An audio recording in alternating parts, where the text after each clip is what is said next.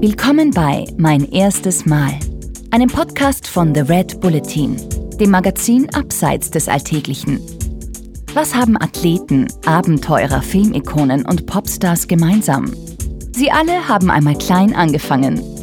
In unserem Podcast sprechen Persönlichkeiten über ihre Anfänge, über erste Versuche, frühe Erkenntnisse und kleine Siege auf dem Weg zum großen Erfolg. Wie du deine eigenen Talente erkennst, wie du Hindernisse überwindest und wie du dich motivierst, neue Abenteuer zu wagen. Das alles erfährst du hier von außergewöhnlichen Menschen. Heute zu Gast bei Mein erstes Mal, der Musiker Parov Stellar, im Gespräch mit Florian Obkircher. Und ich habe tatsächlich die ganzen Absagen genommen und mir Klo tapeziert damit. Und ich habe gesagt, ich höre erst dann auf, wenn das ganze Klo voll ist, wenn man nichts mehr von der Wand sieht. Das ist Markus Füreder. Die meisten von euch kennen ihn vermutlich als Parov Stellar. Als DJ, Produzent und Erfinder des Genres Electro Swing. Als zehnfachen Amadeus Award Gewinner und aus als internationaler Sicht erfolgreichsten Musiker Österreichs. In Frankreich spielt er Konzerte vor über 100.000 Fans. In den amerikanischen iTunes-Charts war er Nummer 1. Seine Videos auf YouTube haben über 500 Millionen Views. Markus ist es aber nicht genug. Neben seiner Musik betreibt er eine Plattenfirma, er entwirft Möbel und im vergangenen Sommer hat er seine erste große Ausstellung als Maler gehabt. Es ist nämlich so, bevor der 46-jährige Mühlviertler Musiker war, hat er in Linz an der Uni Design studiert. Seine großflächigen Bilder, die vom Stil her ein bisschen an Banksy erinnern, verkaufen sich heute um 40.000 Euro pro Stück. Er ist ein Tausendsasser und in meinem Interview mit ihm wollte ich darüber mehr wissen.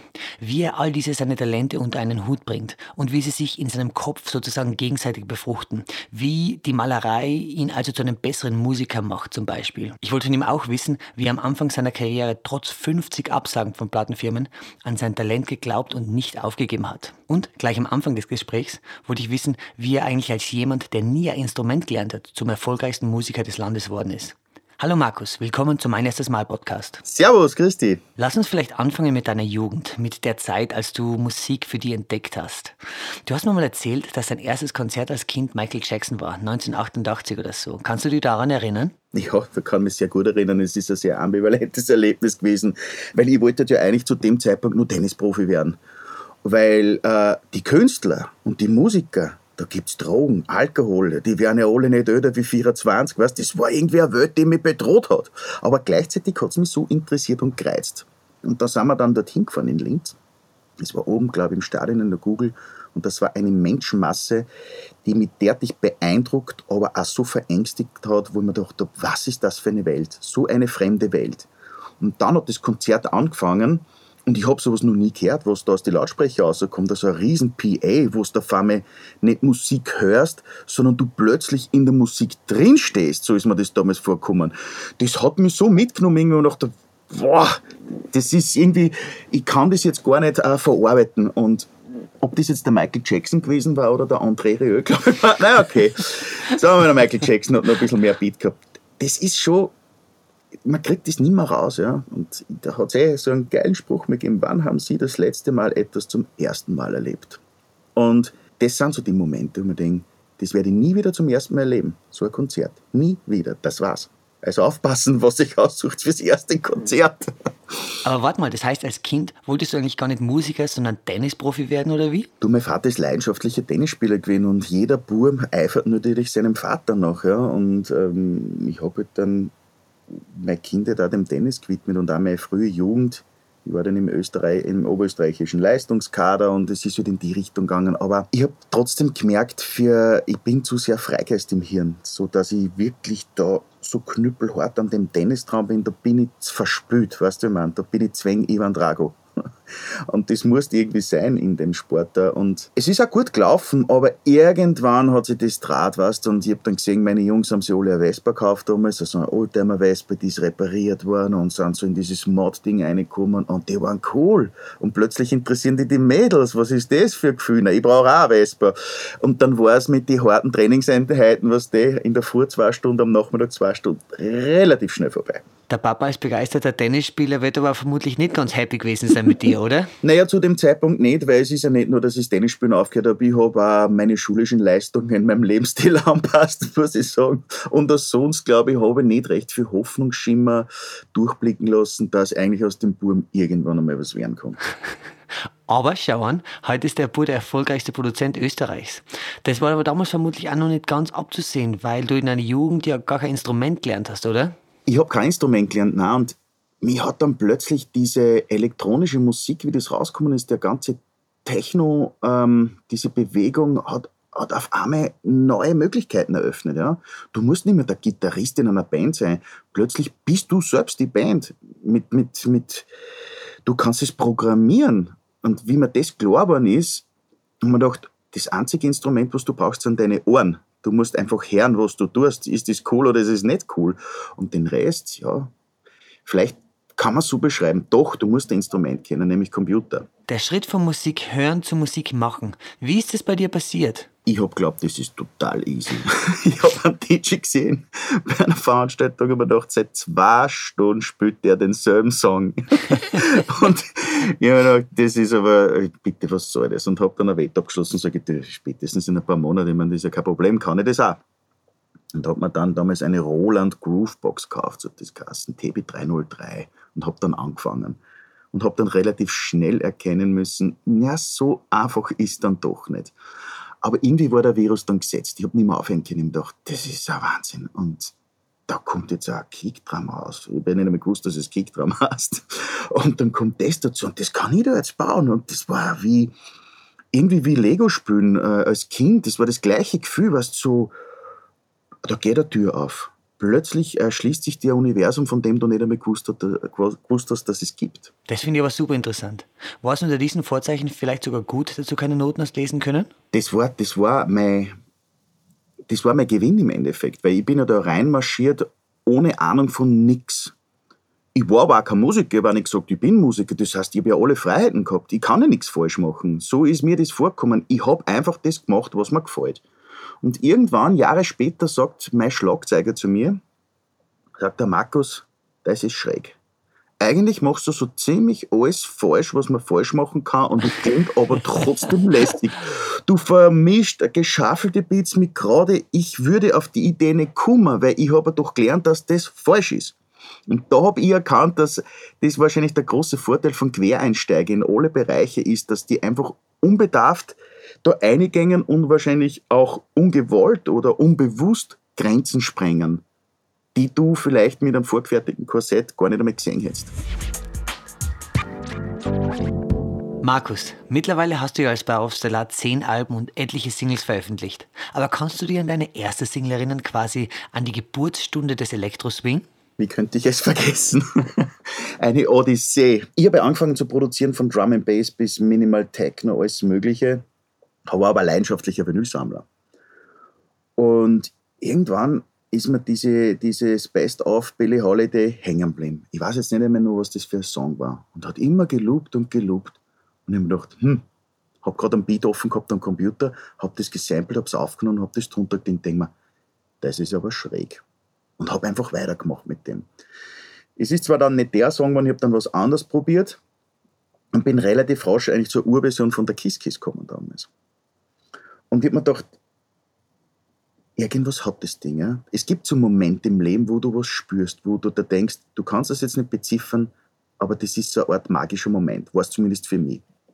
Ich habe relativ rasch erkennen müssen, für die anderen war es alle kein magischer Moment, weil ich glaube, ich habe hier den Track Kiss Kiss, glaube ich, ja, ich glaube, zwischen 40 und 50 Labels habe ich den ausgeschickt. Habe überall Absagen bekommen von, äh, was soll das jetzt sein? Oder was hast du erwischt zum Frühstück? Und dann haben wir gedacht, okay, dann haben irgendwelche Leute zu mir gesagt, gut, dann musst du das selbst rausbringen. Sag ich, ja, wie geht das? Na, da brauchst du ein Label. Sag ich, bitte, was ist ein Label? Aber haben wir gedacht, gut, dann mache ich halt ein Label. Dann haben sie mir das so ein bisschen erklärt. Wir gedacht, okay, dort, wo ich produziere, in meinem Köller, da ist es relativ finster. Mein Label heißt Etage Noir. Und jetzt gibt es auf diesem Label den Künstler Barov-Stellar. Aber ich habe nicht mehr Kohle gehabt für diese, ich habe damals war Vinyl das Nonplusultra. Also jeder DJ hat mit Vinyl aufgelegt und dort wollte ich ja hin aber keine Kohle. So, jetzt habe ich halt irgendwie Geld verdient, bis dass ich die Plattenpressung gehabt habe. Aber was tust du mit der Platten, wenn es keiner vertreibt? Und da hat es natürlich in Wien unsere Platzhirschen, die ja damals in Europa einfach die angesagten waren, die Soul Seduction, ähm, du, das war, dort musst hin.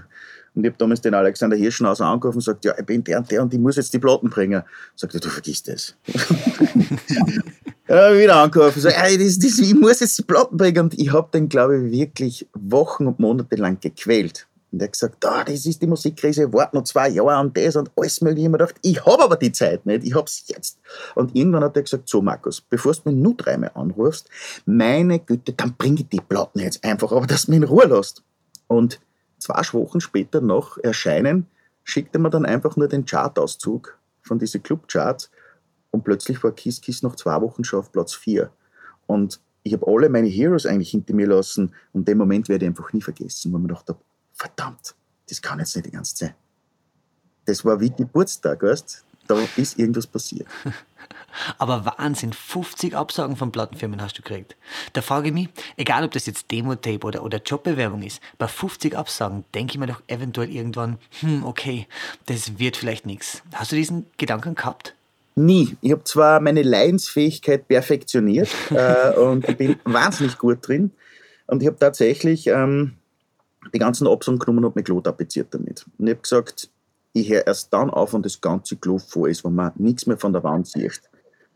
Und das ist aber dann Gott sei Dank nicht passiert. Hinten da beim Spülkasten war noch ein Fleckerl frei. Und dann ist der Taschenhaar entstanden. Na, also ganz ehrlich, es gibt so Dinge, ich habe mir nie einen Plan B gemacht. Ich habe mir gedacht, wer Plan B braucht, glaubt nicht an Plan A. Und es ist ganz tief drin in meinem Herz nie außer Frage gestanden. Ich habe gesagt, ich mache so lange, bis das es schaffe und wenn ich 60 bin. Ja, aber Markus, wie erhaltet man sich den Glauben an sich selber, wenn es zumindest am Anfang so ausschaut, als ob man der Einzige ist, der an sich glaubt? Ich glaube, dass ich glaube, dass der Glaube eh zu wenig wäre, weil Glauben ist ja eigentlich, das ist bloß eine intensive Vermutung. Ja? Aber das muss ein Wissen sein. Und das ist ein Wissen, das tragst du im Herzen. Und das Wissen hast du dann, wenn du das nicht hinterfragst. Das ist einfach da. Es gibt keine logischen Erklärungen, warum du das machen willst. Es spricht alles dagegen. Wer, wer entscheidet sich für Musikerkarriere um die 2000er? Vergiss es. Du wirst verhungern. Das, ist, das hat alles dagegen gesprochen von der Logik. Aber der, der Drang danach war so stark, es ist mir nichts anderes übrig geblieben. Jetzt hat es ja angeblich, als Kiss Kiss schon ein Mega-Hit war, noch Leute gegeben, die gesagt haben, das mit dem Swing und der Elektronik, das ist ein netter Gag, das funktioniert für einen Song, aber das war's dann.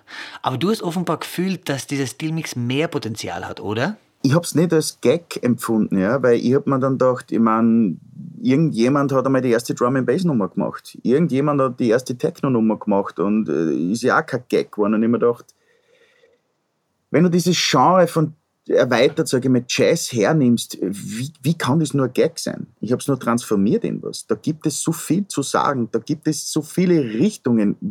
Mir war das zwar nicht bewusst, aber vom Gefühl habe ich gewusst, warum sollte das ein Gag sein? Also für mich nicht und ich habe es einfach weitergemacht und habe dann herausgefunden, um Gottes Willen, schier endlose Möglichkeiten in diese Richtung. Was hat dich eigentlich so fasziniert am Swing, an diesem Big Band Sound der 30er Jahre? der Swing für sich alleine gestellt hat es nicht diese pure Faszination ausgelöst für mich. Für mich war es eher diese Symbiose mit dieser Elektronik. Das hat so was Eigenartiges ausgelöst in mir, wo ich mir gedacht habe, das sind eigentlich zwei No-Gos, die aber trotzdem zusammen irgendwas Neues machen. Das hat das erzeugt. Das ist wie Staubzucker und Unkrautsalz jeweils für sich alleine behandelt, ist okay. Aber wenn es zusammen ist, dann, dann ist es explosiv. Oder bei Ayahuasca, es sind auch zwei verschiedene Inkredenzien, die jede für sich alleine seine Berechtigung hat und seinen Zweck erfüllt, aber zusammengemischt irgendwie was Neues auslöst. Und das war für mich das Gefühl, was ich gehabt habe. Genauso essentiell wie die Musik beim Swing ist natürlich auch der Tanz. Und der war ja ganz wichtig am Anfang bei der Verbreitung deiner Musik, oder? Dass die Leute eben angefangen haben, sich zu filmen, während sie zu deinen Tracks tanzen, ohne dein Zutun wohlgemerkt. Da gibt es ja dieses Video auf YouTube aus dem Jahr 2010, glaube ich, wo einer zu deiner Nummer Cat Groove abshakt. Und dieses Video hat heute über 50 Millionen Klicks. Und da frage ich mich, wie bist du eigentlich damals auf diese Videos aufmerksam worden? Ich weiß gar nicht mehr, wie das, was das war, ein bisschen ein schleichender Prozess und ich glaube, damals hat ja noch kein Mensch von viral gesprochen. Ähm, da hat es halt ein Video auf, kennst du das YouTube? Was ist das? Ja, ja aber das war damals im Endeffekt noch. Ja, da tanzt einer zu deiner Musik in der Garage. Sag, echt cool. Dann hat man das angeschaut und ich glaube, das waren am Anfang bist du deppert, das haben sich schon 20.000 Leute angeschaut. Kannst du dir das vorstellen? Und am nächsten Tag schauen meine, was, jetzt sind es 100.000. Und da ist mir dann plötzlich klar geworden, okay, da passiert jetzt gerade was. Ich kann es jetzt überhaupt nicht einordnen. Ich habe auch nicht verstanden, wie geht das. Ähm, auf einmal hat sich das zum Verteilen angefangen. Ja. Und dann habe ich schon gemerkt, mhm. es ist eigenartig, weil ich dann plötzlich Zuschriften gekriegt habe, du bist so ein guter Tänzer. Ich gesagt, ja, das bin ja gar nicht ich. Na, echt? Super. Aber ähm, im Endeffekt, das kann ich sagen, ich war eigentlich Zeuge in der ganzen Entwicklung. Ich komme aus der Vinyl-Ära und bin gerade so, wie es umgekippt ist in die digitale Internetzeitalter mit der Musik äh, da so reingewachsen und habe das eigentlich hautnah miterlebt. Vom, vom ersten Moment, wo du denkst, mh, da passiert was. Da ist irgendwas, aber du kannst es noch nicht benennen. Markus, heute bist du der erfolgreichste Musiker Österreichs. Aber kannst du dir eigentlich an den Moment erinnern, wo du dir selber zum ersten Mal gedacht hast, boah, jetzt habe ich es geschafft? Wenn ich ganz ehrlich bin, auf den Worten noch, ich habe es immer noch nicht das Gefühl, ich habe es geschafft, aber man hat es nicht geschafft. Ich kann mich erinnern, wie, mein, wie meine Oma neben meinem Opa gesessen ist, wie er gestorben ist und dann den letzten Schnaufer gemacht hat, hat sie ihm gesagt, mein Gott, Josef, jetzt hast du es geschafft. Also, aber ich glaube, es gibt, es gibt Meilensteine, wo du weißt, ähm, du schlagst gerade ein neues Kapitel auf und da gehört bestimmt ein Konzert in Paris vor 100.000 Leuten auf der Fête de la Humanité dazu, die, die im ersten Moment da surreal sind, weil ich kann mich erinnern, wir kommen dorthin und es hat Kassen 10.000 Leute vor der Bühne. Ihr spielt vor 10.000 Leuten. Ich habe gesagt, bist du deppert, 10.000 Leute, Wahnsinn, voll motiviert, wirklich höchst nervös. Und dann gehe ich auf die Bühne auf und schaue so und denke mir, ich sehe irgendwie das Ende von den Leuten nicht. Weder nach hinten, nur nach links. Hm. Und sage ich, 10.000 Leute? Sagt, wir haben einen Nuller vergessen, es sind 100. Also im Endeffekt, es waren 120.000 Leute. Wahnsinn. Und ich bin dann da gestanden, so eine halbe Stunde vom Auftritt und habe da geschaut und habe eigentlich nicht gewusst, was ich denken sollte. Denken war eigentlich in dem Moment weg, weil ich wusste, wenn ich zum Denken anfange, muss ich wieder heimfahren, weil das bocke nicht. Und mir ist dann irgendwie so vorgekommen, weißt ich glaube, ein Surfer, der ein Leben lang die eine Welle sucht, die ganz große, das ist meistens aber auch die Welle, vor der du da richtig in die Hosen machst. Das ist die Welle, die dir an deine Grenzen bringt. Und irgendwann battelst aus und siehst, verdammte Scheiße, die braut hier nämlich jetzt zusammen. Und irgendwann einmal weißt, jetzt gibt's Hop oder Drop. Und genauso war es dort. Die ersten zwei Songs waren ein Rausbatteln im Endeffekt und ab dem dritten, vierten habe ich gewusst, ich habe ich hab's erwischt, ich hab's erwischt und jetzt surfe ich das Ding einfach mit einem Genuss durch. Und so hat es sich irgendwie angefühlt. Und wie war dieser Moment danach, von der Bühne runterzukommen? Der war fast noch schöner bis aufgegeben, dann hast du es geschafft. Ich glaube, so der, der richtige Genuss findet bei mir dann teilweise auch in der Verarbeitung statt, sofern das auch möglich ist. Ich meine, es waren Weißt du, du, wie du gesagt hast, ich komme aus dem Müllviertel. Ich habe in meiner Küche angefangen, ein paar Beats zu produzieren und, und äh, habe mir gedacht, bitte lass mich mitspielen. Ich freue mich, wenn ich mal als DJ wegen unterwegs sein kann. Das ist cool. Und plötzlich stehst du vor 120.000 Leuten. Wie soll man das realisieren? Aber das passiert im rückwärts. Ja, ja. Ich meine schon irre, dass die zehn Jahre davor noch 50 Plattenfirmen abgelehnt haben. Das muss in dem Moment ja irre Genugtuung gewesen sein, oder? Nein, ich würde es nicht als Genugtuung bezeichnen. Da war ich immer sehr vorsichtig. Äh, Genugtuung schrammt ganz, äh, ganz eng an der Rache vorbei, weißt du, wie meine? Und das, der Spruch, der stimmt schon, wer auf Rache sind, der hebt am besten zwei Gräber aus. Ich habe immer versucht, den Mund nicht voll, voll zu nehmen, weil eins ist mir klar gewesen. In, in meiner Branche ist erstens mal Erfolg und Misserfolg ganz eng zusammen und vor allem, so schnell es geht, so schnell kann es wieder unten sein. Also genießen, den Moment demütig annehmen, die Pappen nicht zu weit aufreißen, ist zumindest mein Ding, und schauen, na, vielleicht schaffen wir es wieder. Wo wir gerade von deinen Konzerten sprechen, was mich immer so fasziniert an deiner Karriere ist ja, Bar of Stellar spielt in Jazzbars, in großen Elektronikclubs und genauso auf Rockfestivals. Und egal wo es ist, die Leute gehen immer voll ab. Das schafft eigentlich sonst kaum ein Musiker. Da frage ich mich, was ist dein Geheimnis oder was ist dein Rezept? Es ist schwer zu beantworten. Ich habe kein Rezept. Äh, ich kann nur sagen, vielleicht ist es ein Ding, was in sich schlüssig ist. Weißt so das wie in der Mathematik. Gewisse Dinge gängen sich von vorn nach hinten immer wieder aus. Oder der Rubik's, Rubik's Würfel. Ich, ich, weiß es nicht. Weißt? Ich, ich, ich, ich habe das Gefühl, vielleicht berühren wir einfach mehrere Teilbereiche. Auf, den, auf der einen Seite ist der Clubbereich massiv von, von, der, von der Basis, von den Beats. Das heißt, du kannst richtig abgehen. Habe aber auch gemerkt, dass alte Jazzer herkommen und sagen, ich habe durch dich eigentlich die, die Club-Variante kennenlernen dürfen und die Clubleute haben eher den Jazz kennenlernen dürfen und böse Zungen können sagen, naja, das ist einfach gestrickt alles und darum gefällt es schnell an jeden. Das ist es, glaube ich, auch nicht. Im Gegenteil, ähm, vielleicht ist es genau das, was mich selbst berührt hat. Diese Kombination, das ist eben dieses Unaussprechliche. Das ist, glaube ich, die Magie, die hinter einem, hinter einem guten Sportler oder hinter einem guten Musikstück steckt. Man kann es eigentlich nicht erklären. Und ich glaube, aus dem heraus kommt dann auch die Faszination. Wieso ist der Meier so schnell gewesen? Ja, man kann sagen, weil er physisch so gut war, weil das so gut war. Das sind alles Fakten. Aber da gibt es nur was anderes dazwischen. Und das ist in alle Bereiche. Das glaube ich. Und das kann man selber wahrscheinlich nicht wissen, was es ist. Hm. Wo wir gerade vom Erfolgsrezept sprechen, was bedeutet Erfolg eigentlich für dich? Ähm, in erster Linie ist zuerst mal Freiheit. Das heißt, Erfolg ähm, ist sozusagen die Verlängerung deines Emotionalkredits, den du aufgenommen hast. Auf der anderen Seite ist es aber auch Bedrohung. Das heißt, wenn du, wenn du hergehst und den Erfolg falsch verarbeitest, das heißt, sprich, du gibst dem einen zu viel Stellenwert, kann er da gescheit wehtun, wenn er mal nicht mehr da ist. Und das Gefährliche am Erfolg ist, sobald du über den Erfolg zu viel nachdenkst, bist du schon in der falschen Gassen. Weil ich gemerkt habe, ich habe eine Phase gehabt, wo ich mir gedacht habe, okay, das wollen die Leute vom Bauaufsteller hören, das muss ich sozusagen liefern. Und plötzlich habe ich ein Problem gehabt. Weil ich bin ein Künstler und weil ich meine Freiheit liebe, zu tun, was ich will. Und plötzlich sitzt sie der Erfolg neben dir her und sagt, ja, kannst du ruhig machen, was Neues. Aber eins weißt du schon, hören wollen sie das andere. Kannst du das aussuchen, bist du der freie Künstler oder möchtest du wieder Erfolg haben? Ja, ja. Machst du es aber zu oft, dann kommen die anderen und sagen, kennen wir schon, fällt dir nichts Neues sein. Machst du was Neues, sagen sie, wir wollen das andere. Ja. Und das ist der Dschungel, durch den du irgendwie mal durch musst, dass du sagst, kann ich meinen Erfolg transformieren? Kann ich ihm ein anderes Kleid anziehen, so dass es spannend bleibt? Und vor allem, das ist das letzte sagen möchte, der Erfolg ist der Erfolg, nicht ich bin das. Ja. Die Identifikation mit Erfolg, das ist ganz gefährlich.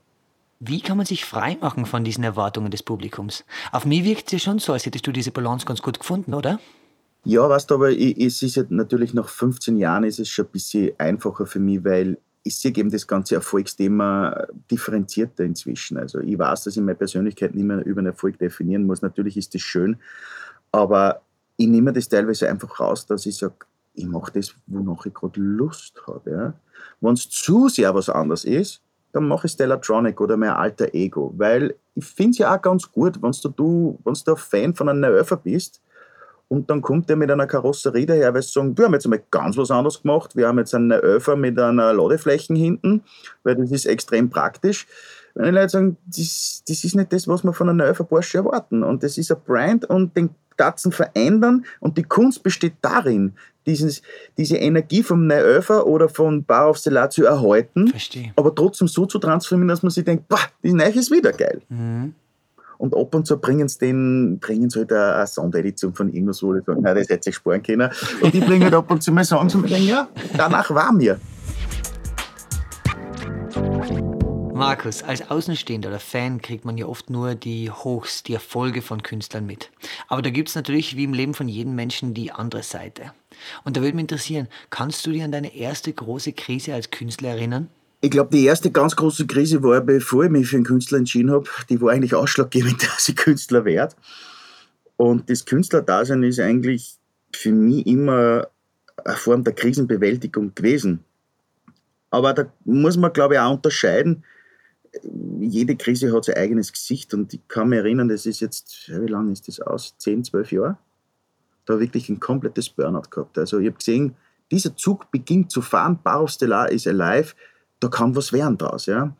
Ich bin aber da reingeworfen worden und habe die Mechanismen nicht verstanden. Wie führt man Label, wie führt man Verlag, wie setzt man Live-Programm auf? Ich habe alles alleine gemacht ja, und es hat alles super funktioniert. Und habe aber einfach übersehen, dass, dass es Zeiten geben muss, wo du deine Batterien aufladst. Und irgendwann bin ich aufgestanden und habe gewusst, ich bin emotional formblind. Es gibt keine Form mehr. Es ist, es, ist, äh, es hat sich irgendwie so ein dunkler Schatten drüber gelegt, der einfach nicht gehen will. Ich habe dann angefangen, äh, mit, mit, mit einer Therapeutin zum Reden und sie gesagt, du, du hast ein Burnout. Ich gesagt, äh, was ist das? Irgendwann bin ich halt in so einer Art Burnout-Klinik gelandet und habe dann ein Erlebnis gehabt. Ich war in, war die, irgendwo im Norden von Deutschland, Osnabrück. Und dann ruft mir meine Booking-Agentur damals an und sagt, du, wo ist die Kliniknummer? Sag in Osnabrück. Du, das ist an der holländischen Grenze, das ist super. Weil wir könnten äh, nächste Woche in Holland hätten wir ein paar Gigs. Und das war für mich dann äh, so ein, ein Aha-Erlebnis, wo ich gedacht habe, okay, so funktioniert also das Spiel. Mir ist relativ klar geworden, die Selbstbestimmung, die ich glaubt habe, dass ich habe, habe ich gar nicht gehabt, aber um die geht's. Die musst du holen. Du musst dir deine Disziplin selbst wieder zurückholen und äh, wieder der Lokführer werden und, und nicht der Passagier in der VIP-Klasse hinten, der sagt, bitte noch ein Glas Champagner, der aber glaubt, er ist jetzt der VIP, aber im Endeffekt ist vorhin der Lokführer derjenige, der alles macht. Und ich glaube, das ist ja stellvertretend, wie es für andere Künstler geht, vielleicht nur massiver, wenn du im Major-Business schaust, du siehst halt die Rihanna da vorne und du glaubst, das ist Rihanna. Rihanna ist aber das, was die Leute im Hintergrund machen. Und ich glaube, es ist nicht einfach nur ein Zufall, dass die Suizidrate äh, bei jungen Musikern und Künstlern derartig hoch ist. Also der Druck und vor allem dieses Auflösen der eigenen Identität mit einer Zeit ist massiv. Ja, aber wie wird man wieder zum Lokführer? Wie macht man sich frei von diesem Druck, funktionieren zu müssen? Durch Erfahrung. Da ist so bei vielen meistens schon spät, weil der Vertrag ist dann schon unterschrieben auf zehn Jahre. Du musst da Klick haben und vor allem das Wichtigste ist äh, um, dein Umfeld, ja? sprich äh, Menschen, die da nahe sind, Familie, Leute, die da nicht den Honig ums Maul schmieren, sondern Menschen, die da einfach ganz klar sagen, was sie sich denken und was sie sehen und auch Leute, die die Fähigkeit haben, vielleicht einen kleinen Schutzwall aufzubauen. Und das ist eben meistens Familie oder ganz enge Freunde. Ja. Und jeder, der in dem Geschäft mal war, merkt, wie gerade am Anfang, wie viele neue Freunde du plötzlich hast, die aber eigentlich gar keine sind.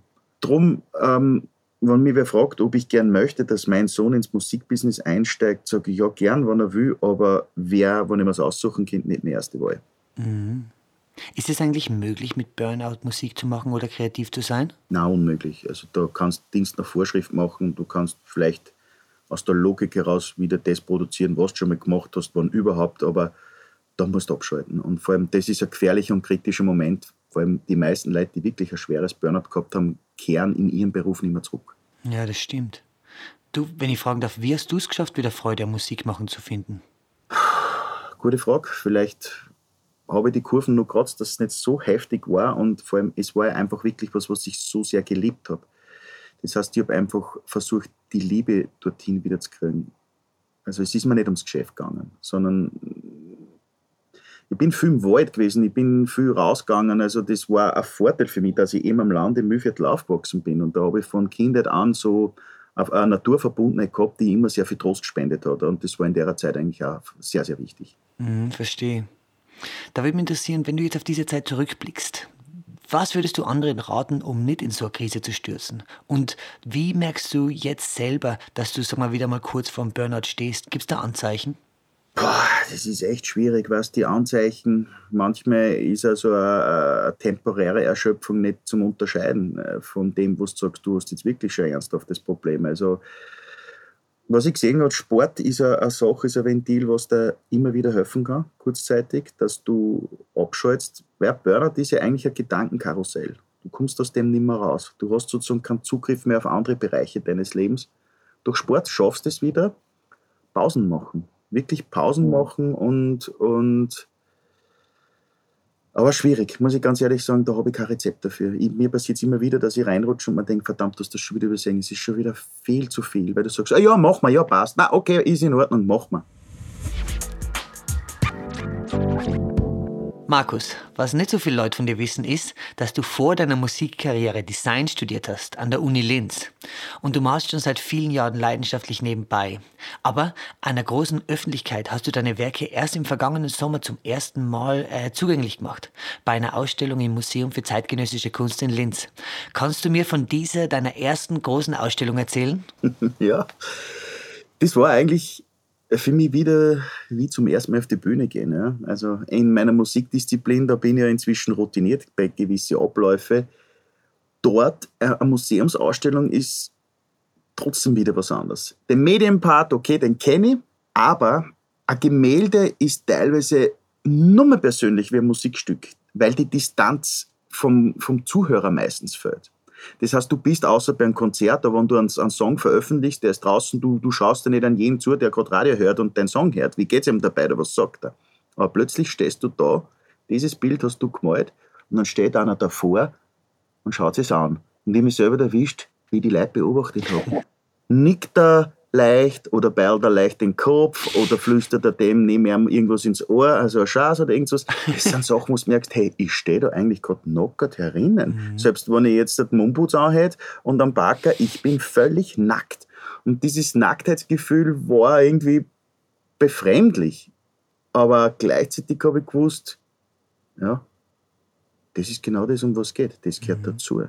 Das wollen die Leute sehen im Endeffekt ist es ja fast wie ein Voyeurismus, den wir alle haben. In dem Fall bist du, du derjenige, der auf der anderen Seite vom Schlüsselloch steht. War ähm, beeindruckend und beängstigend gleichzeitig. Ja. Du, aber das erinnert mich an etwas, das du mal in einem Interview gesagt hast. Nämlich, ein Kreativberuf ist immer mit einem Seelenstriptease verbunden. Ist es ja auch. Und ich glaube, die größte Angst besteht nicht darin, dass die Leute sehen, was in dir ist, sondern dass die die Leute fehlinterpretieren. Du machst einen Seelenstriptease und es, es kommt eigentlich gar nicht das an, ähm, was wirklich ist. Ja? Ich habe es auch lustig gefunden, zum Beispiel die unterschiedlichen Reaktionen. Die Menschen sind hergekommen und zu mir, eine ältere Dame hat mir die Hände genommen und gesagt, geht's Ihnen eh gut? So ist in Ordnung. Sag ich, ja, äh, mir geht's gut. Warum? Na, wissen Sie, wenn ich mir Ihre Bilder so ansehe, ach, das ist schon bedrückend. Ich hoffe, es geht Ihnen gut. Der nächste kommt und sagt, ah, geil, das ist eine, boah, fette cool. Weißt du, diese verschiedenen Reaktionen, die sind so heftig teilweise.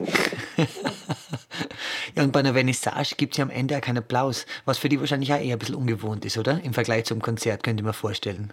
Ist richtig, was das habe ich mir noch gar nicht überlegt, aber du hast recht. Ähm, du kannst nämlich beim Live-Spielen oder bei deinen Songs, ja, kannst das messen. Großer Applaus, weniger Applaus, du, du spürst es. Aber dort, ja, du hast vollkommen recht. Jetzt bist du natürlich auch als Maler sehr erfolgreich. Trotzdem frage ich mich, wenn man in einem Fach so erfolgreich ist wie du, also als Musiker, warum tut man sich das dann an, dass man quasi nochmal neu anfängt, dass man sich auch noch einmal neu stellt der öffentlichen Meinung? Ja, ich glaube, das ist das, das, das Kernprinzip von einem Künstler ist neugierig sein, weißt du, man, äh, neue Sachen zu finden. Aber prinzipiell war das auch der Grund, warum ich meine Bilder so viele Jahre eigentlich auch nicht gesagt habe, weil man dachte, vielleicht möchte ich mit dem nicht aussetzen mit der Musik auch genug um die Ohren, dass ich mir das nicht nur zusätzlich antue. Aber irgendwann ist halt der Direktor dem, von dem Museum aufmerksam geworden auf, auf, auf, meine Sachen und hat gesagt, darf ich bitte einen Termin haben? Ich komme vorbei und will mir das anschauen. So, warum nicht? Der hat sich das angeschaut und sagt, ich will eine Ausstellung mit Ihnen dort. Danach dachte man doch, äh, gut, mach mal. Ja, also ich denke mir immer, schaut einen Baum an, kommt man auch sagen, liebe Tanne, du bist jetzt schon sieben Meter hoch und wirklich größer wie die anderen. Wieso wächst du? Du musst jetzt eigentlich aufhören, aber ich glaube, das ist das Leben. Ja, das stimmt, das stimmt. Ähm, aber was mich interessieren wird, welchen Vorteil hat eigentlich ein Musiker beim Malen? oder auch umgekehrt? Und wie hängen diese Bereiche bei dir im Kopf zusammen? Weißt, ich, ich, ich komme aus der visuellen Geschichte eigentlich und ich habe aber zu diesen Bildern immer Musik im Kopf gehabt. Oder oft gern Musik dazu gehört. Warum dann viel Maler eigentlich während dem Malen Musik hören? Weißt? Weil, weil es, es ist ein Verstärker. Das ist fast wie das Glutamat in der Kunst.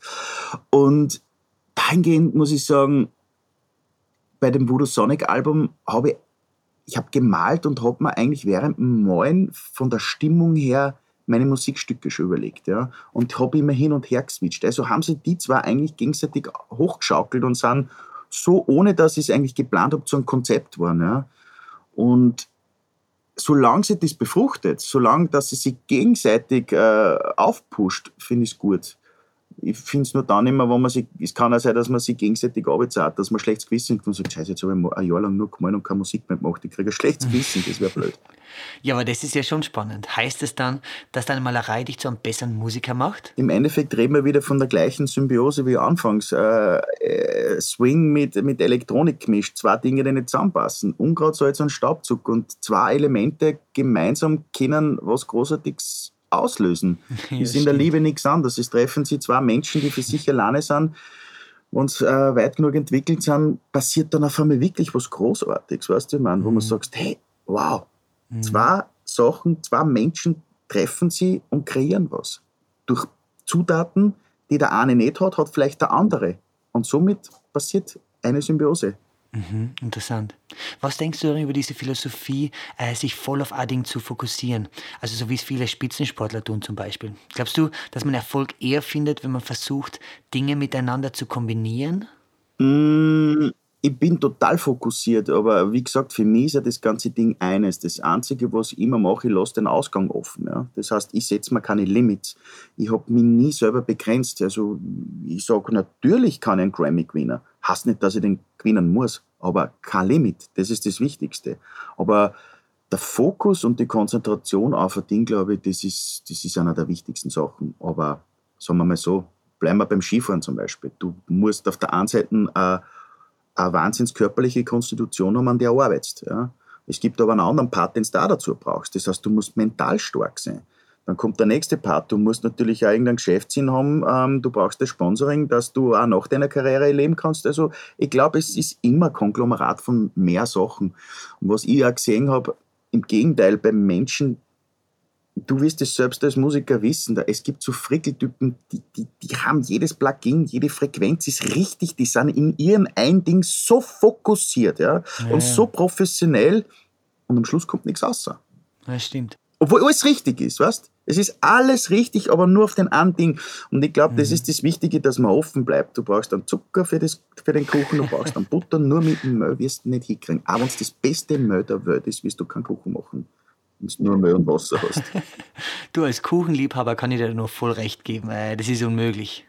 Mama Kuchenhopf, gib's zu. ja, sowieso. sowieso. du, Markus, abschließend, äh, wir haben jetzt viel über deine ersten Male in der Vergangenheit gesprochen.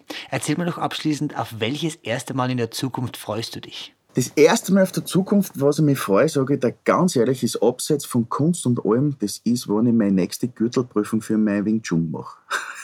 weil von der fürchte ich mich.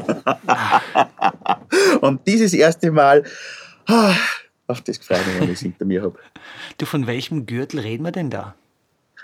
Äh, das ist jetzt kurz vor braun. Hm. Also ich habe ja schon wieder überall blaue Flecken. Ich werde nicht verschont. Du, und ähm, das heißt, wie lange machst du Wing Chun schon? Ich mache das jetzt fünf Jahre mit meinem Trainer. Was, was, was gibt dir Wing Chun? Wie, wie spielt es in das Gesamtkunstwerk Baufsteller mit ein? ähm, indem es sowas völlig anderes ist, ja, so komplett anders, das gibt mir die Möglichkeit, dass ich aus jeglicher Situation fast, in der ich mich befinde, aussteigen kann. Das mhm. ist wie beim Matrix die Telefonzellen. Operator, need an exit. Und wenn mein Trainer kommt, der kommt dreimal die Woche, schaut er mir wieder an und sagt, wie schaust denn du schon wieder aus? Und nach der Stunde sagt er, schau, schau den Spiegel, jetzt leuchten deine Augen wieder, jetzt ist es anders. Und im Endeffekt sage ich immer, du bist mein Handystecker du bist derjenige, der mir aufladen kann. Und das ist ganz wichtig für mich. Etwas zu tun, was mit dem alles nichts zu tun hat. Fantastisch. Vielen Dank für das gute und schöne Gespräch, Markus. Hat mir echt voll gefreut. Mich auch. Vielen Dank. War wirklich äh, sehr angenehm. Super, super. Und viel Erfolg mit deinen nächsten Platten. Das war mein erstes Mal mit Parov Stellar. Mehr davon findest du überall, wo es Podcasts gibt auf www.redbulletin.com und natürlich in unserem Magazin. Hat dir unser Podcast gefallen? Dann freuen wir uns über deine Bewertung. Und noch mehr, wenn du uns weiterempfiehlst.